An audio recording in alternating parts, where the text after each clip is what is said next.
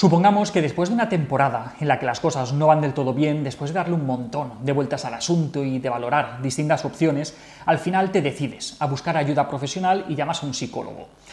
No ha sido fácil dar ese paso, ni tampoco elegir al profesional, pero el caso es que ya tienes la primera cita. Entonces, ¿ahora qué?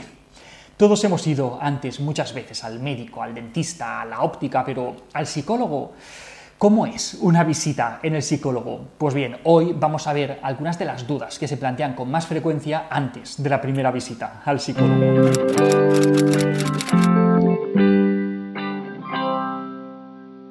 Para empezar por el principio, recordaremos en primer lugar qué es un psicólogo. Y es que un psicólogo es al menos un licenciado en psicología o un graduado en psicología y es el profesional que está capacitado legalmente para ejercer la psicología y la psicoterapia.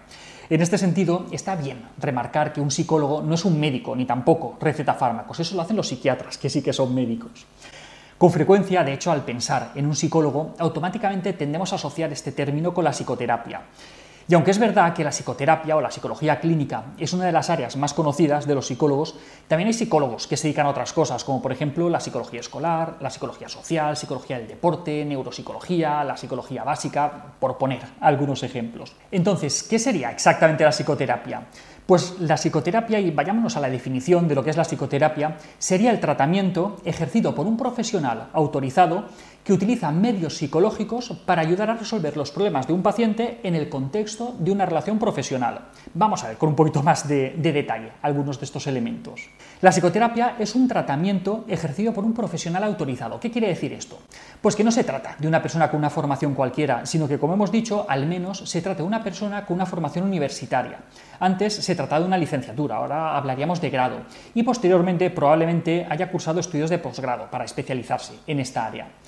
También se señala en esta definición que el tratamiento se da en el contexto de una relación profesional, es decir, no es un amigo con el que te tomas un café o unas cañas y escucha tus problemas, es una relación profesional en la que una persona convenientemente formada presta los servicios y conocimientos que tiene a la otra persona. ¿Quién puede necesitar la ayuda de un psicólogo? La terapia psicológica está dirigida principalmente a dos grupos de personas. Por un lado, está orientada a personas que tienen un trastorno psicológico, por ejemplo, ansiedad, depresión, fobias, anorexia, bulimia, adicciones.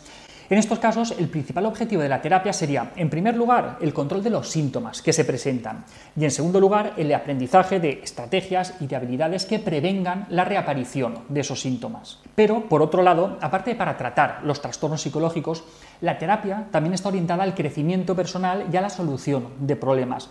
No es necesario presentar un trastorno psicológico para poder beneficiarse de la ayuda psicoterapéutica. Dentro de este grupo de clientes encontraríamos, por ejemplo, pues, dificultades de adaptación a nuevas situaciones vitales, como por ejemplo un duelo, una separación, un cambio de residencia, Mejora de habilidades personales, pues asertividad, autoestima, habilidades sociales, estrategias de afrontamiento, asesoramiento en procesos de, toma de decisión y de solución de problemas a nivel familiar, laboral, personal.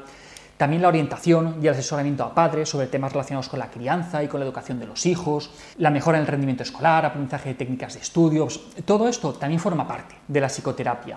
¿Y de qué tipo de terapia estamos hablando? Pues probablemente hayas oído hablar de diferentes tipos de terapia, el psicoanálisis, la gesta, el conductismo.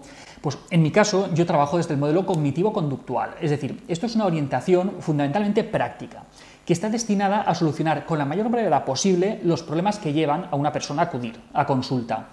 Este tipo de terapia, la cognitivo-conductual, es el tipo de terapia que ha demostrado mayor efectividad y que ha recibido el mayor apoyo de la comunidad científica. ¿En qué consiste el tratamiento?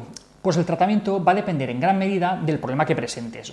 De todas formas, hay algunos puntos en común a todos los casos. La psicoterapia, desde este marco cognitivo-conductual, constaría de cuatro fases. Y no, no tengo un diván en la consulta, olvidaos de eso. La primera fase sería la evaluación, que suele consistir en un par de sesiones en las que se recoge la información necesaria sobre el problema que presenta el paciente para poder hacer un plan de tratamiento individualizado. En una segunda fase, a la que se suele dedicar una sesión más o menos, se le ofrece a la, persona, al paciente, toda la información que hemos recopilado sobre su problema, así como también una explicación detallada de cuál va a ser el plan de tratamiento y la hipótesis de trabajo que nos marcamos. La tercera fase sería el tratamiento propiamente dicho, donde el paciente va a aprender nuevas estrategias para enfrentarse a sus problemas y va a aprender a modificar sus pensamientos dañinos, lo que le ayudará un poco a mejorar y a reducir su malestar. A veces se mandan actividades para realizar entre las sesiones, para poder practicar y para poder generalizar los aprendizajes que se hacen en consulta. ¿Qué cuánto dura esta fase? Pues es variable en función del problema concreto que tenga el paciente pero una duración entre 10 y 15 sesiones suele ser algo bastante frecuente. En algunos casos será menos y en otros se requerirá alguna sesión más. Y finalmente, cuando se consiguen los objetivos del tratamiento, pasaríamos a la cuarta fase, al seguimiento. En esta fase las sesiones son cada vez más espaciadas en el tiempo, quizá cada mes, cada dos meses o incluso más. Y cuando se comprueba que la mejoría que hemos buscado durante el tratamiento se ha consolidado, se le da el alta al paciente. ¿Y qué frecuencia y qué duración tienen las sesiones? Pues al igual que la duración del tratamiento, la frecuencia de las sesiones viene determinada al final por el caso concreto que presenta cada paciente.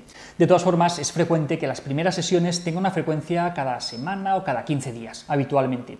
Y conforme vamos consiguiendo los objetivos, pues las sesiones se van espaciando cada vez un poco más en el tiempo. Y en cuanto a la duración de las sesiones, lo más habitual, y también es mi caso, es hacerlas de alrededor de una hora, aproximadamente unos 50 minutos, más o menos. Así se puede mantener la puntualidad entre las citas sin hacer esperar a nadie. Esto da a quien viene, ya que sabe cuándo empieza y cuándo acaba. Por lo que cuando vengas, pues puedes hacer planes tranquilamente para después de la sesión, sin tener miedo a no saber cuándo vas a acabar. Si te estás planteando venir a mi consulta y tienes otras dudas de tipo más concreto como tarifas, dirección, cómo llegar o si simplemente quieres darle un vistazo al currículum, puedes pasarte por la web albertosoler.es. Y hasta aquí otra píldora de psicología. Espero que os haya gustado. Si es así, no os olvidéis de compartirlo, de darle al like y de suscribiros al canal de Píldoras de Psicología en YouTube. Allí encontraréis muchos más vídeos sobre estos temas y muchos más vídeos, artículos y consejos en la página web albertosoler.es. Y recordad que ya tenéis a la venta nuestro libro Hijos y Padres Felices, una guía para disfrutar de la crianza. Esperamos que os guste. La semana que viene, más. Un saludo.